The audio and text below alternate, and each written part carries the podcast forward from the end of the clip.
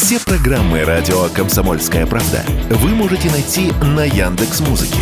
Ищите раздел вашей любимой передачи и подписывайтесь, чтобы не пропустить новый выпуск. Радио КП на Яндекс Музыке. Это удобно, просто и всегда интересно. Диалоги на Радио КП. Беседуем с теми, кому есть что сказать. Здравствуйте, это радио «Комсомольская правда». Здесь Игорь Измайлов. Сегодня с нами Александр Малькевич, журналист, член общественной палаты, заведующий кафедрой журналистики Херсонского университета, ну и множество других должностей. Александр, приветствую. Да, добрый день. Ну, кстати, раз Херсонский университет, мы с вами э, несколько месяцев назад э, обсуждали, как там идет развитие, потом, э, к сожалению, случились события печальные. Как сейчас вот университет, вы это как-то заочно происходит Ну, да, так получается, что сейчас занятия занятия идут онлайн, э, но есть много, много планов, много задумок. Во-первых, конечно, сейчас, ну, как говорится, окончательно все праздники э, уйдут, и займемся лоббированием э, обустройства университета в Геническе. Ну, во-первых, есть мощные планы по строительству фактически там города Геническ-2, то, что озвучивал глава региона Владимир Сальдо.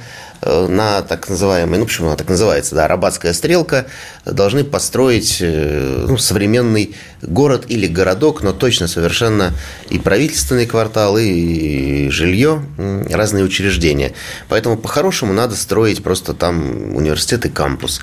Э, если пока так не получится, то ну, обустраивать какие-то из существующих зданий, потому что ребята хотят учиться, педагоги остались, костяк есть, э, вуз хороший, и руководство, и сами студенты на самом деле.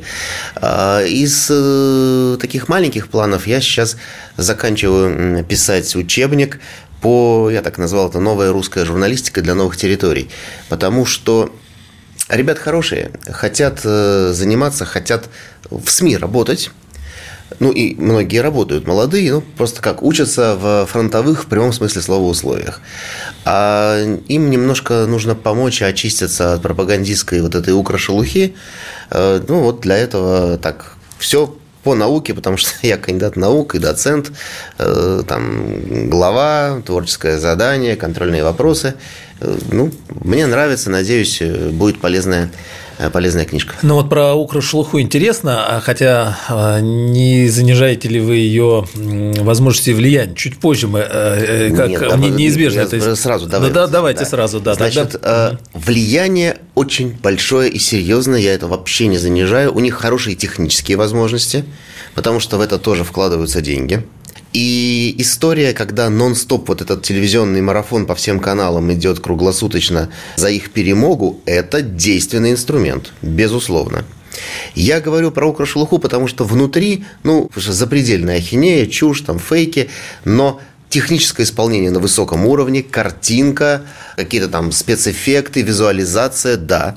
И, конечно, мощности 95-го квартала – Правда. У меня сейчас последние дни и недели будет э, одна из таких любимых фишек, которую я буду продвигать с возмущением, и это делал уже в эфире федеральных каналов.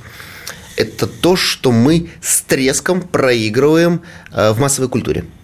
У нас э, отличные есть, и благодаря работе Анны Ревякиной, члена общественной палаты ДНР, и Маргариты Симонян с своей командой, это вот вечера фронтовой поэзии. Ну, а Ревякина сама как поэтесса продвигает это.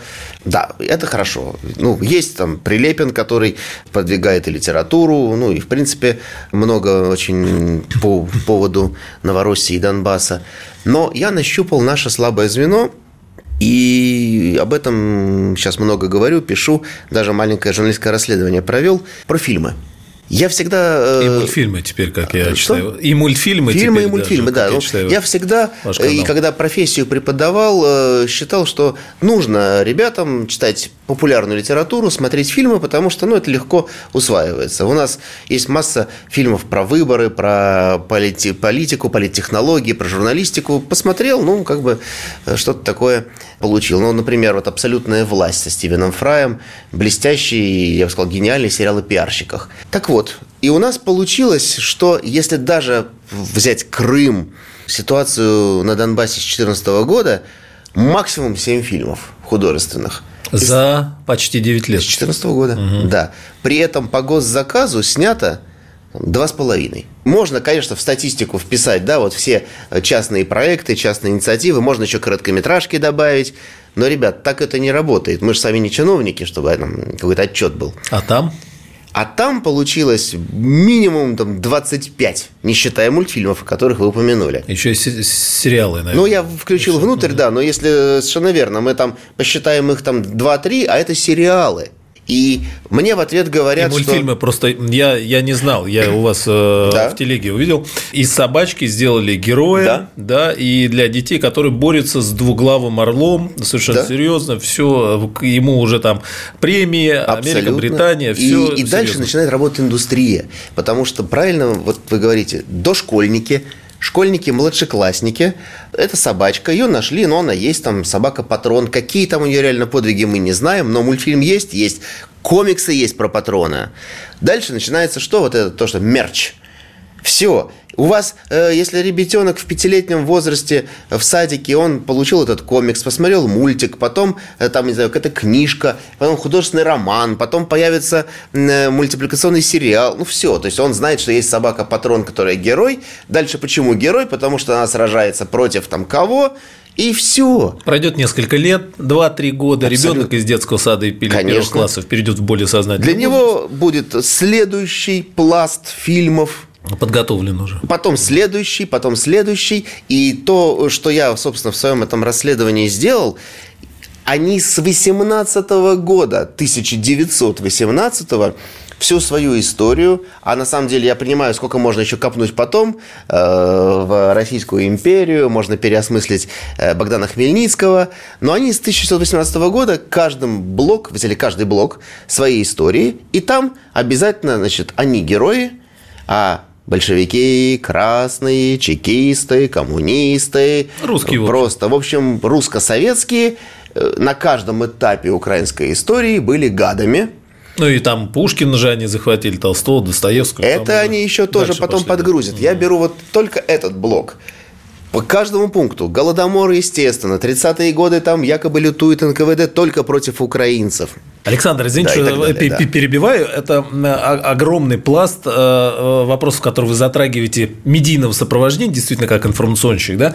Но вот эта шелуха, возвращаясь к основе, но, возможно, стоит назвать ее э, накаленным, сильно накаленным, античеловеческим, ну вот мы говорим русофобским, но по большому счету нацистским, античеловеческим зерном.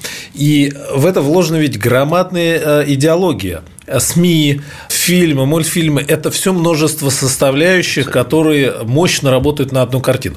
И здесь, правда, можно бесконечно рассказывать, как они это делают, но мы возвращаемся к нашей картине, и что мы видим здесь у нас? Если у нас такая же накаленная идеология, которая вот что, должна ли быть, на ваш взгляд, или наш ответ какой? То есть, вот идет специальная военная операция, артиллеристы стреляют, наши герои, ребята борются, а информационная война, наши информационные выстрелы, где вот эти рубежи сегодня? У нас, э, конечно, выросла вот эта целая плеяда военкоров, появилась настоящая качественная фронтовая журналистика глубокая.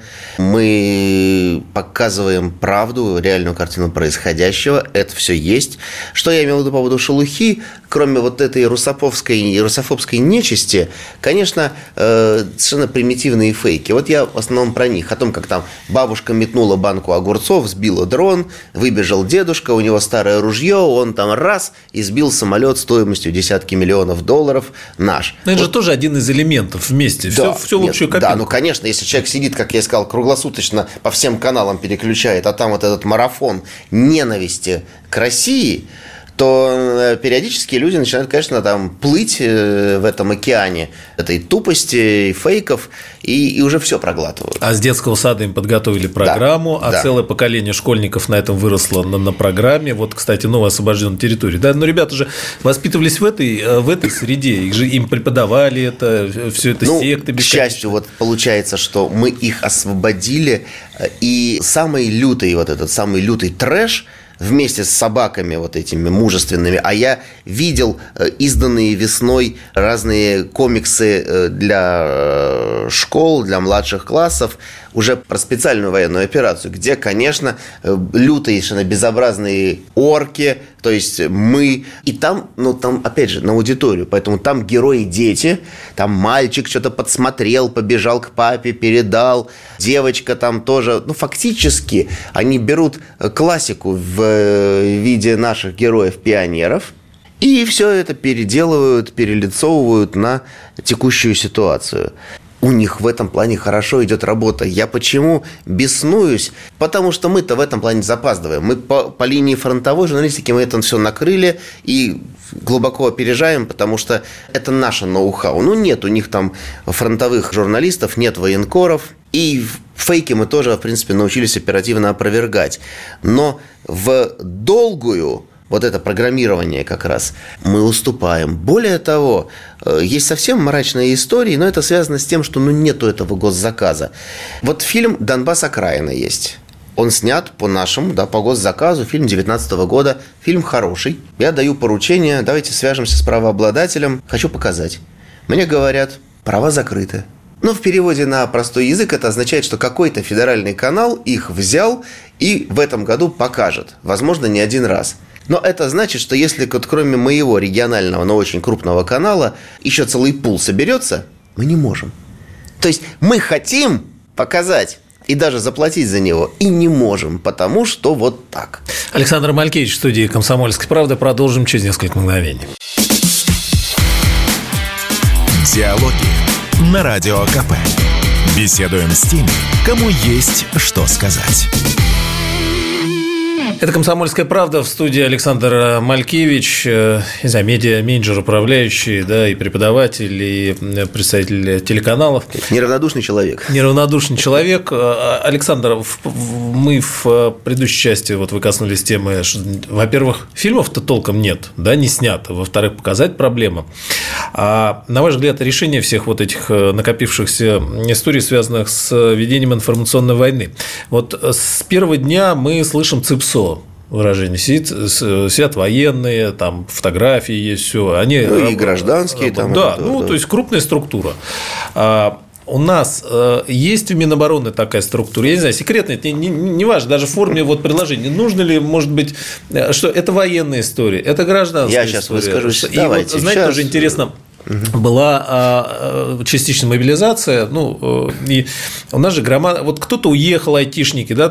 Есть смысл, может быть, предложить всем желающим, кто не хочет, кто хочет работать на свою родину, кто хочет, Супер. главное, быть не, не... Но если человек не умеет стрелять, но он прекрасный Супер. программист Несколько и журналист, ну давайте, почему давайте, его... Все, Пусть все, он служит родине. Все да. разбросаем на яркие заявления, да? Э, как это водится, значит, в общественной палате считают, в общественной палате предложили. И значит, с фильмами разобрались. Ну, то есть понятно, что все печально. Угу.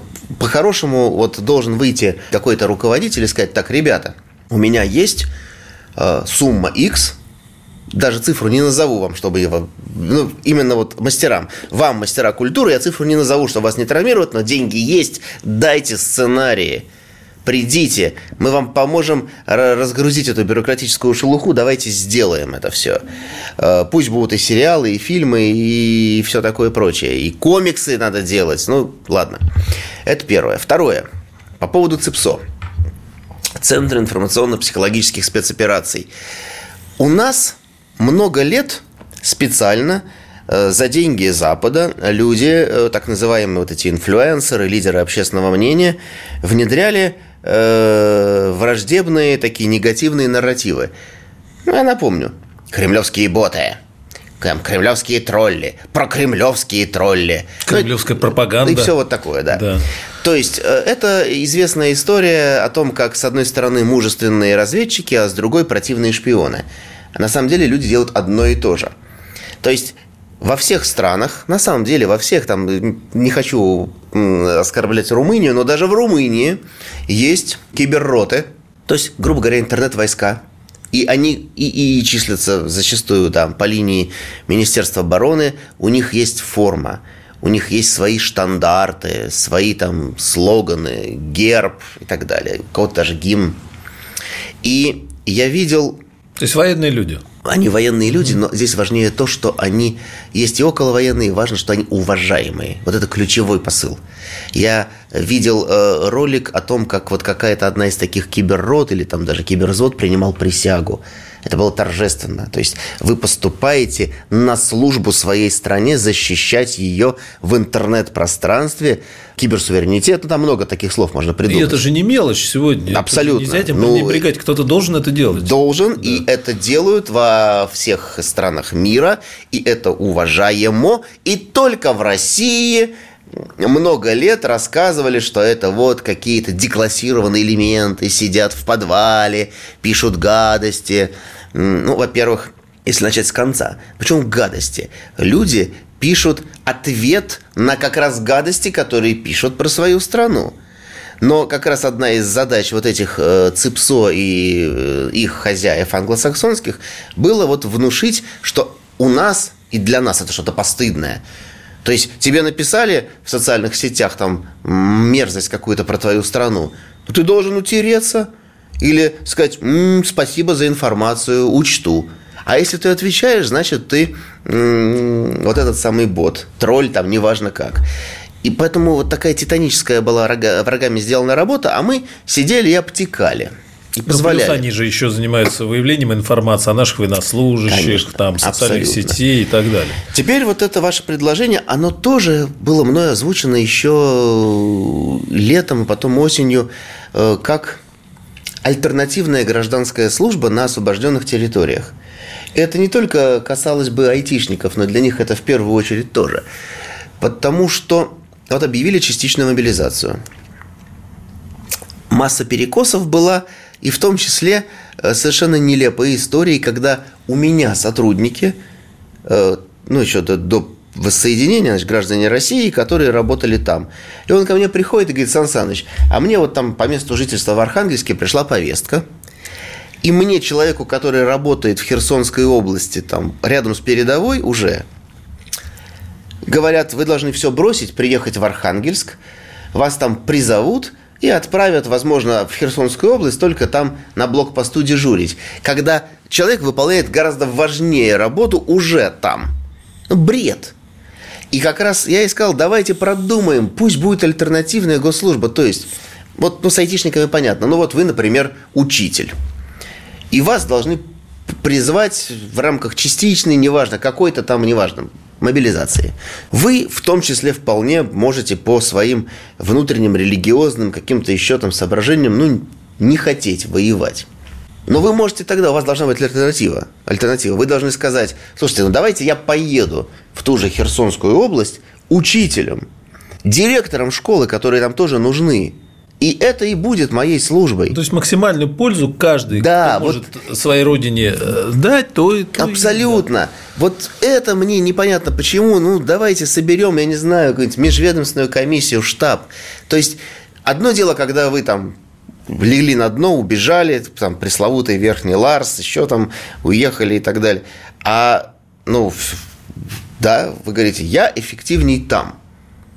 Может быть, вы суперстроитель. Ну, понятно, то есть э, куча разных, так сказать, профессий, которые там важнее. Но чем вы будете...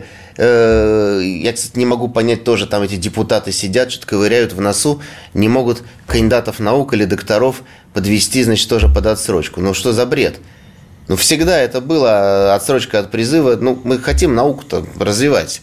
Да, пусть, э, тем более мы видим сейчас, э, насколько важны разработки военно-технические на фронте. И, да и не только аналогичная история. Вот вы, вы, вы говорите... талантливый специалист в чем-то. Нет, давайте э, решает какой-то там убогий военком, что вы должны э, дежурить на блокпосту, сидеть там ночью под дождем. И это вот важнее, чем если бы вы выстроили учебный процесс, собрали бы коллектив, запустили бы школу, в ситуации, где опаснее. Я постоянно это говорю, э, как там своеобразный такой меня назвали там э, на Соловьев Live, что ли, певец мирной жизни на освобожденных территориях. Ну, глобально так и получается. Я это к чему? Что вы гораздо больше рискуете жизнью, работая директором школы вообще, потому что могут быть диверсии, диверсанты, и уж тем более в школы в прифронтовой полосе – чем если вы э, валяете дурака, значит, там на блокпосту на этом, где-то там в глубине. Ну, не обязательно валяете дурака, да. Ну, тем не целом, менее, да. Или, или как там некоторые неделями или уже месяцами сидят и ждут какой-то команды куда-то выдвигаться, но в казармах. Так вот, сделайте вот такую, да, альтернативную госслужбу, ну, гражданскую, неважно, как, ну, альтернативную службу – но это все тоже в рамках, э, в рамках, наверное, большой информационной составляющей э, с формулированием смыслов, с формулированием подходов и всего остального. И вот здесь вот опять же вопрос, что есть у нас и чем мы отвечаем. Вы, кстати, вот вспомнили ЦИПСО, да, это же центр э, в том числе и психологических да, операций. Конечно. Мы говорим о науке, больше убирая на оборонку. А что у нас с наукой психология? Одно здание Института психологии РАН, который находится здесь недалеко от нас в Москве, на огромную Россию, против э, центров в Николаеве, в Одессе оставленных там после советской громадное количество сект, которые там, ну, скакать, э, чтобы громадное количество народу вместе скакало, это же не по щелчку пальца происходит. Работа, конечно. Да, да. Что, вот, что у нас э, с этой наукой здесь есть? Как мы отмечаем? Мы вкладываемся во что-то, мы какие-то разработки проводим. Ответ вот какой здесь? Ну, я, как борец с фейками, стараюсь на темы, в которых я глубоко не разбираюсь, не рассуждать, чтобы не быть этим диванным экспертом. Я могу только констатировать, что нам нужны сейчас и военные психологи, и околовоенные психологи, потому что нужно заниматься тем, что называется вот этот посттравматический синдром. Да я на себе его ощущаю, потому что, конечно, ты воспринимаешь жизнь Э, в большом городе, проведя полгода там, э, мягко говоря, иначе. Нам нужны политруки. Да, потому что вот у вас будет 100 тысяч, 150, 200 тысяч мобилизованных, находящихся, предположим, сколько там, 150 тысяч уже там на фронте, ну, будет больше. С ними надо работать. Они должны понимать, почему они там, я имею в виду, это да, глубокая проработка. Ну, то есть комиссары должны быть. Комиссары, потому что э, вы можете на бумажке для галочки сказать, что мы идем э, защищать родину, русских людей, денацификация. Это все понятно. Но надо глубже с конкретными примерами, с историями. Этих историй полно. И я знаю, что нормальный человек, когда 10-20 историй человеческих про зверство, например, укронацистов узнает, Дальше все как в песне. Ярость благородная вскипает, как волна. Александр Малькевич с нами продолжим после информационного выпуска. Диалоги на Радио КП. Беседуем с теми, кому есть что сказать. Это радио «Комсомольская правда». Здесь Игорь Измайлов, с нами Александр Малькевич. Сегодня общественный деятель, журналист, э, э, член общественной палаты, заведующий кафедрой журналистики Херсонского университета и Северокавказского, да? Э, В Северокавказском университете я создавал там, там центр, да, центр, центр противодействия цифровым угрозам, потому что это была моя до начала специальной военной операции любимая тема мы сделали с коллегами в общественной палате доклад. Э, ну, на самом деле, когда мы сделали первый доклад, он назывался «12 главных цифровых угроз для гражданского общества». Потом стал 18, потом 20, в общем, 25. И это не только Россия, это универсальная штука. То есть мы как бы говорим всему человечеству, что, ребят, вот мы уже насчитали 25 угроз. Давайте вместе искать и научный и образовательный и законодательный ответ на это. Там, понятно, да, одна из угроз фейки и наивно считать, что с этим вот можно как-то завтра, послезавтра справиться, это общая беда. Просто в каждой стране они там свои тематические. Э, но при этом фишинг, да, это кибермошенничество, анонимность в сети – Понимаете, да, вот у нас большая беда. Все-таки на Западе с этим потихонечку начинают разбираться. Это про оскорбление, про клевету, которая распространяется в социальных сетях. А или, с другой стороны, зайдем интернет вещей. Не хочу пугать, но просто многие привыкли, там умный дом, умное то, умное это – а кто-то задавался вопросом, кто этим управляет? Так вот, а, да, вопрос. Мы Шпионские здесь, приложения. Мы реагируем или мы сами задаем повестку, мы формулируем? Если говорить вот о всей этой цифровой истории. И здесь, кстати, вот давайте сюда же сразу, смотрите. А, YouTube надо блокировать в итоге? Мы должны в сжатые сроки построить альтернативу. Вообще по YouTube у меня э, есть два варианта ответа, и они не противоречат друг другу. Значит, первое, у нас должна быть альтернатива.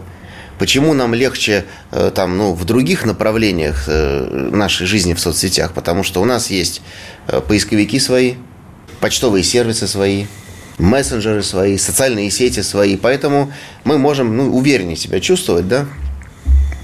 Что и проявилось в блокировке, ну, например, признанного экстремистским запрещенного Фейсбука.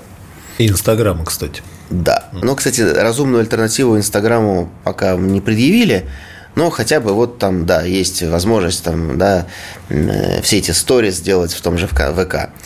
А разумную, качественную альтернативу YouTube не сделали за эти годы. Ну, не сделали.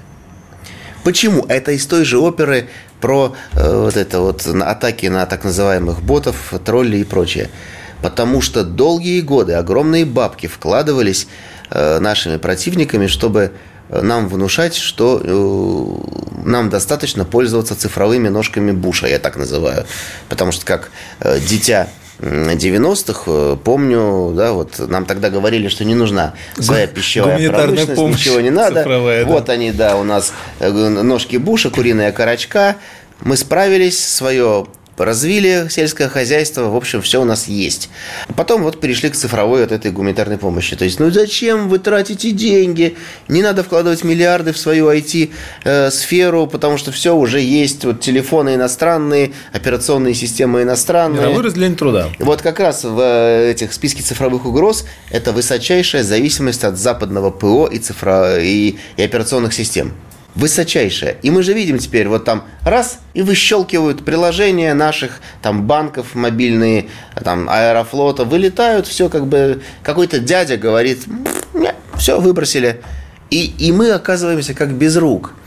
Поэтому нужно было создавать, и нужно и сейчас создавать альтернативу. Это первое. Какую... И второе, э, наши технари должны научиться найти этот механизм, блокировать отдельные ссылки – ну, то есть, условно говоря, в чем сейчас сила нашего врага, который требует, э, чтобы мы не, не блокировали YouTube?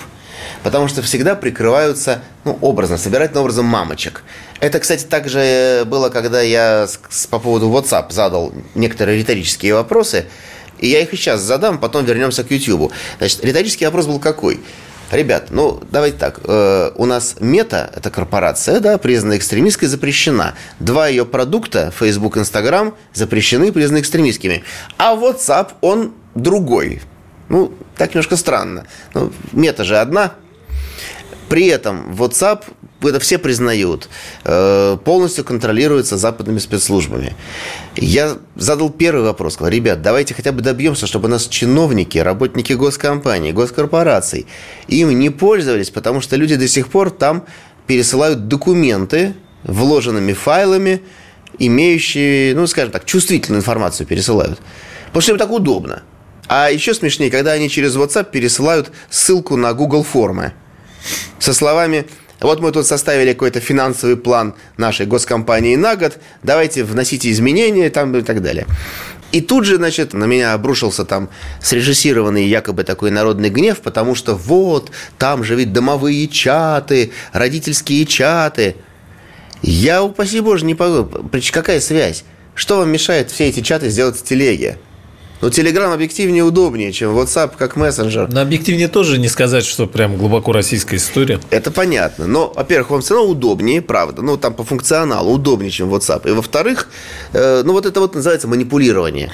То есть Александр, ты... можно, э, смотрите, про техническую э, часть секретности. Значит, да, блокирование ссылок. Понятно, ссылок, вопросов Блокирование ссылок. Вот я почему говорю, регулируется вот этот псевдонародный гнев о том, что, смотрите, эти гады хотят заблокировать YouTube и лишить нас образовательных роликов и мультфильмов и прочий там какой-то полезный контент.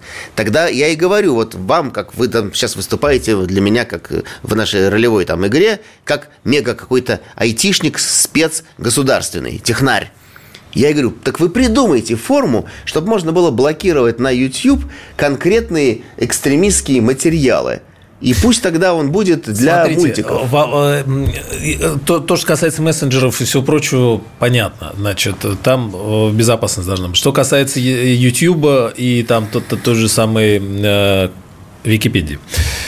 Идеология э, в чем? То есть, когда в Википедию открываешь, она тебе сообщает, что там, значит, Запорожская область – это Запорожская область Украины, или наши вот эти колонки, да. отечественные умные колонки, вы спросите у нее, э, значит, э, Запорожская область, она где находится? Она радостно расскажет, что она находится на Украине. И ребенок так, будет спрашивать дома. И так далее. Давайте поговорим. Что... Да, но здесь идеологический момент. Если говорить о Ютубе как о большой истории, все-таки эта история, ну, как ни крути, связана с, с цифровым, ну, прогрессом, не прогрессом.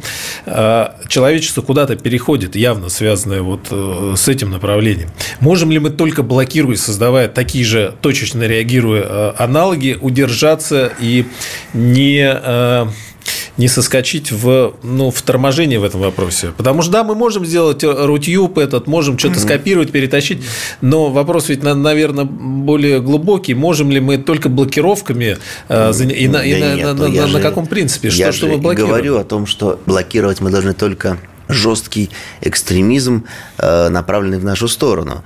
Но вот на Википедии это еще одна моя любимая тема. Мы также абсолютно в рамках вот этой концепции про цифровую гумпомощь оттуда ничего своего не развивали. Хотелось бы, чтобы... год прошел уже. За, э, не про год, а раньше. А раньше Я бы хотелось понятно. бы, чтобы мы за ушко вытащили на солнышко там какую-то группу товарищей, которые получили несколько лет назад 2 миллиарда на создание как раз какой-то там интернет-энциклопедии. Где она? Все освоено, ну тогда приведите их на стадион, как в Китае, и в прямом эфире э, ведущего телеканала и радиостанции «Комсомольская правда» расстреляйте тогда. И будет как-то, ну, всем, видимо, ну, сейчас неповадно. хотя бы можно что-то по ключевым, если мы не можем Нужно, создать свой но общество знания, общество если знания Яндекс, делает. Если в Яндекс идет запрос про Запорожскую область, значит, пусть идет подмена, и в этом вопросе Википедия уезжает на тысячное место, а наверху идет информация. соответственно. В чем Сог... проблема это сделать? Должна быть воля, видимо воля поставить такие задачи перед Яндексом. Э, это первое. По поводу Википедии должна быть своя сделана у нас альтернатива, качественная, верифицированная энциклопедия, где не ноунеймы пишут непонятно что, а э, ученые, которые отвечают э, своим именем, своей репутацией.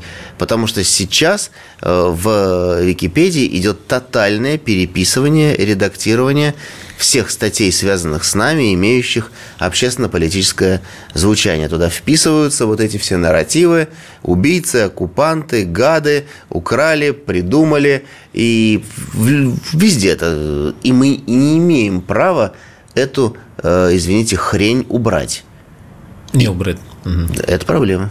Да, и, конечно, в общем, э, ну, э, все, тогда мы не впрыгиваем на этот поезд там прогресса или чего угодно, или новой волны. Мы пытаемся реагировать, где не можем, мы блокировать предлагаем, где можем, мы, мы что-то делаем, но э, стратегически так дальше, вот как мы будем... это я да. и предлагаю. У нас стратегически должна идти работа, и она должна функционировать, там, наша наша Википедия, должен быть наш видеопортал.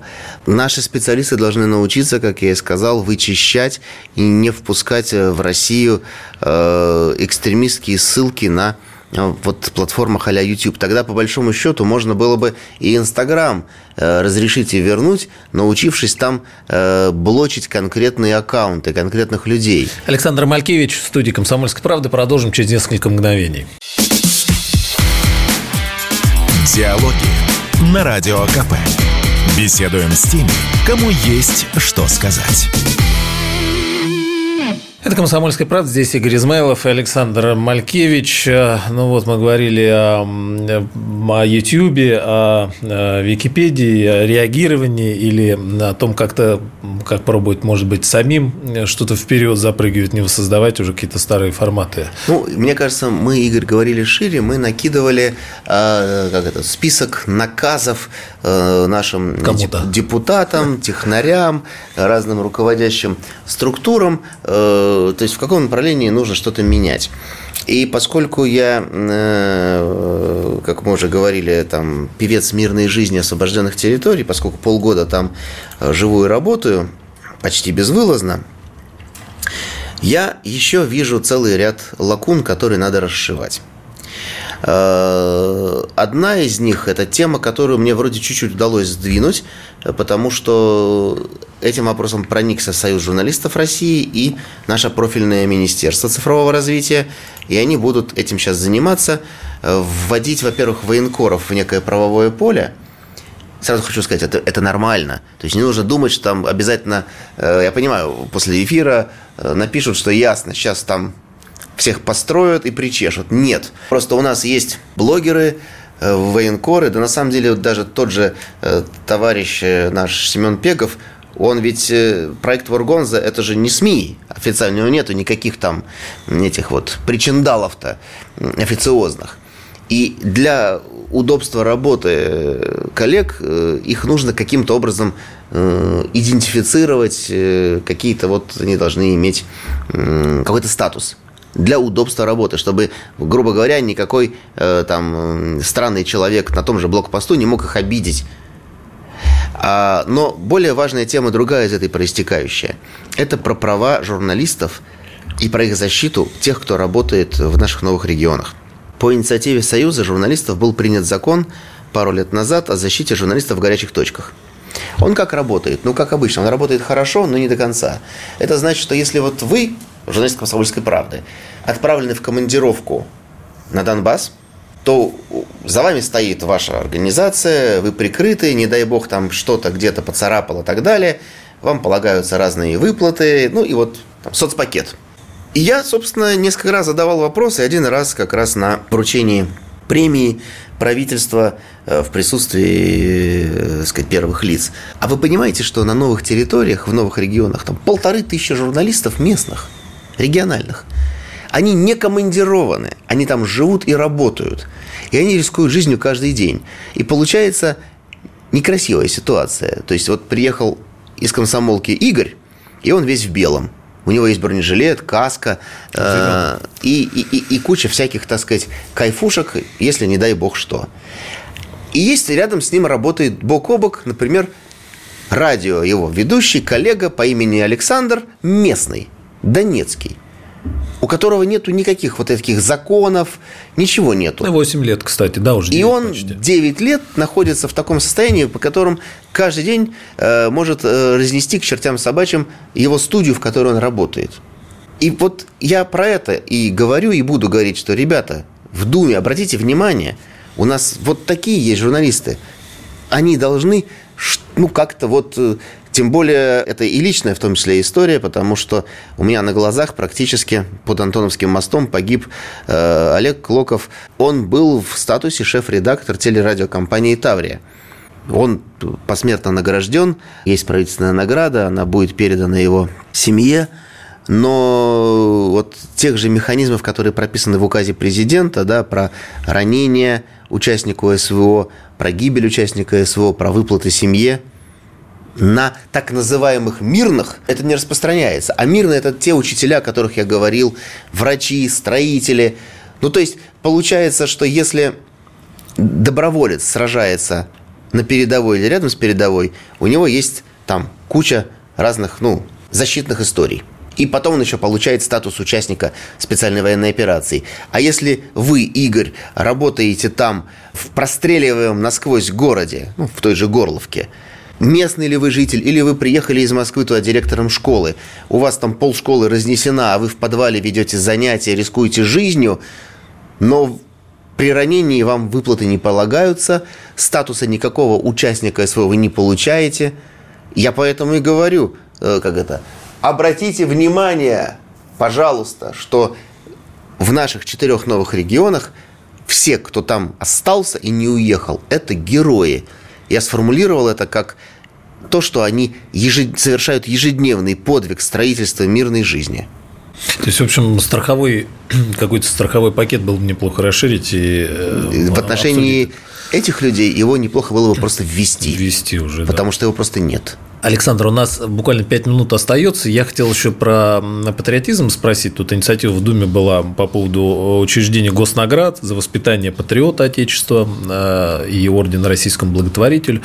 А другие вопросы. Так вот, резюмируя, что, на ваш взгляд, ну, про патриотизм два слова скажем, хотя это важная тема, да, и резюмируя, что, на ваш взгляд, все-таки самое важное сегодня, если говорить о информационной войне, информационном противоборстве, работе СМИ, журналистов – если коротко по поводу инициатив в Госдуме, я просто хотел бы, чтобы целый ряд депутатов прекратили бы э, пиариться или пытаться пиариться, а занимались бы э, расшивкой вот всех узких мест, часть из которых мы с вами в эфире проговорили. Которые здесь и сейчас. Им нужно прекратить вот выходить э, к микрофону и рассказывать, а давайте вот это сделаем, а давайте вот это сделаем, а давайте там будем вырезать сцены с какими-то актерами, а тут будем плашечки ставить, что, ребят, вот возьмите, расшифруйте нашу передачу, и примите лучше несколько законов, которые реально жизнь облегчат тех, кто сражается.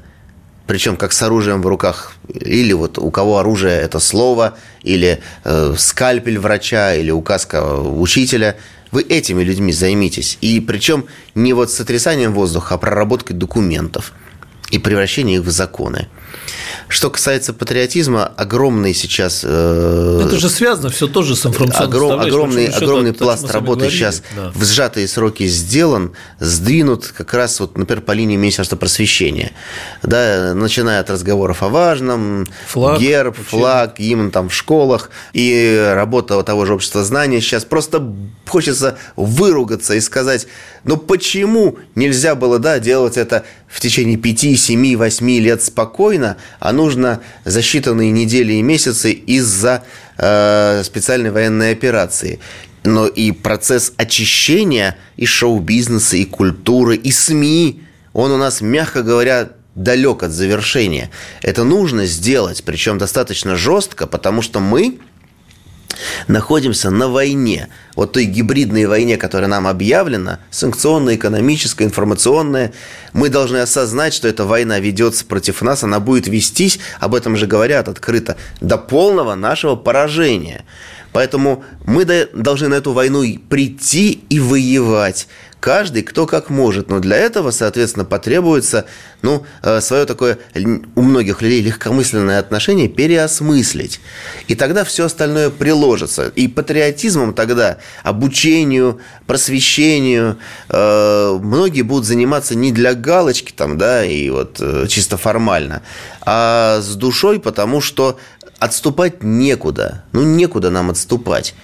И когда вот э, большинство это осознает, как-то все повеселее пойдет и поэнергичнее. Ну и, конечно, как бы это ни прозвучало, может быть, для кого-то кощунственно, краткосрочные командировки э, в наши новые регионы, они очень прочищают сознание. Вот всем тем, кто должен заниматься пропагандой, образованием, просвещением и иной важной работой, которую мы обсудили, им надо – там побывать, посмотреть своими глазами, увидеть, что это все по-настоящему, что там идет настоящая война против русских людей, а также пообщаться вот с теми, о ком я слагаю вот эти вот песни в прозе про вот этих людей. Потому что когда я первый раз приехал на неделю, вот так же, посмотреть, я все увидел, я все понял, и познакомившись с этими людьми, цельными, с потрясающим таким стержнем внутри – и я понял, что я там должен остаться, потому что э, они помогли мне э, понять, какой я на самом деле. И раскрыть, вот, видимо, какие-то лучшие качества свои, которых я, может быть, и э, не, не понимал и не знал. Поэтому это очень важно для того, чтобы э, любой человек смог понять, какой он есть на самом деле. Поехать туда и посмотреть. Кстати, интересно, я вспомнил, как в начале специальной военной операции а, о героях много говорилось, и наших военных ребят э, вот щиты вешали, да, а потом а, как-то вот много информации об освобождении населенных пунктов, э, о переброске оружия, щиты, а вот, есть. вот живых людей, щиты которые, есть. их хочется, возможно, их да. слышать и видеть, потому Конечно. что вы, вы вот можете поехать, а не все отсюда могут поехать. Это вроде как... как вы абсолютно правы, причем это надо а делать это двумя колоннами, это наступление, потому что должны быть видеовизитки про героев специальной военной операции в форме, и мы должны понимать, и в том числе э, визуально, да, глазами, вот как, как это была история его. И вторая, вторая линия – это вот те герои мирного строительства, в которых стреляют, которых взрывают, которые через это переступают. У меня таких историй десятки. И эти тоже должны быть э, картины написаны и предъявлены людям. Спасибо, Александр. Александр Малькевич, э, программа «Диалоги». До встречи. Диалоги на Радио КП. Беседуем с теми, кому есть что сказать.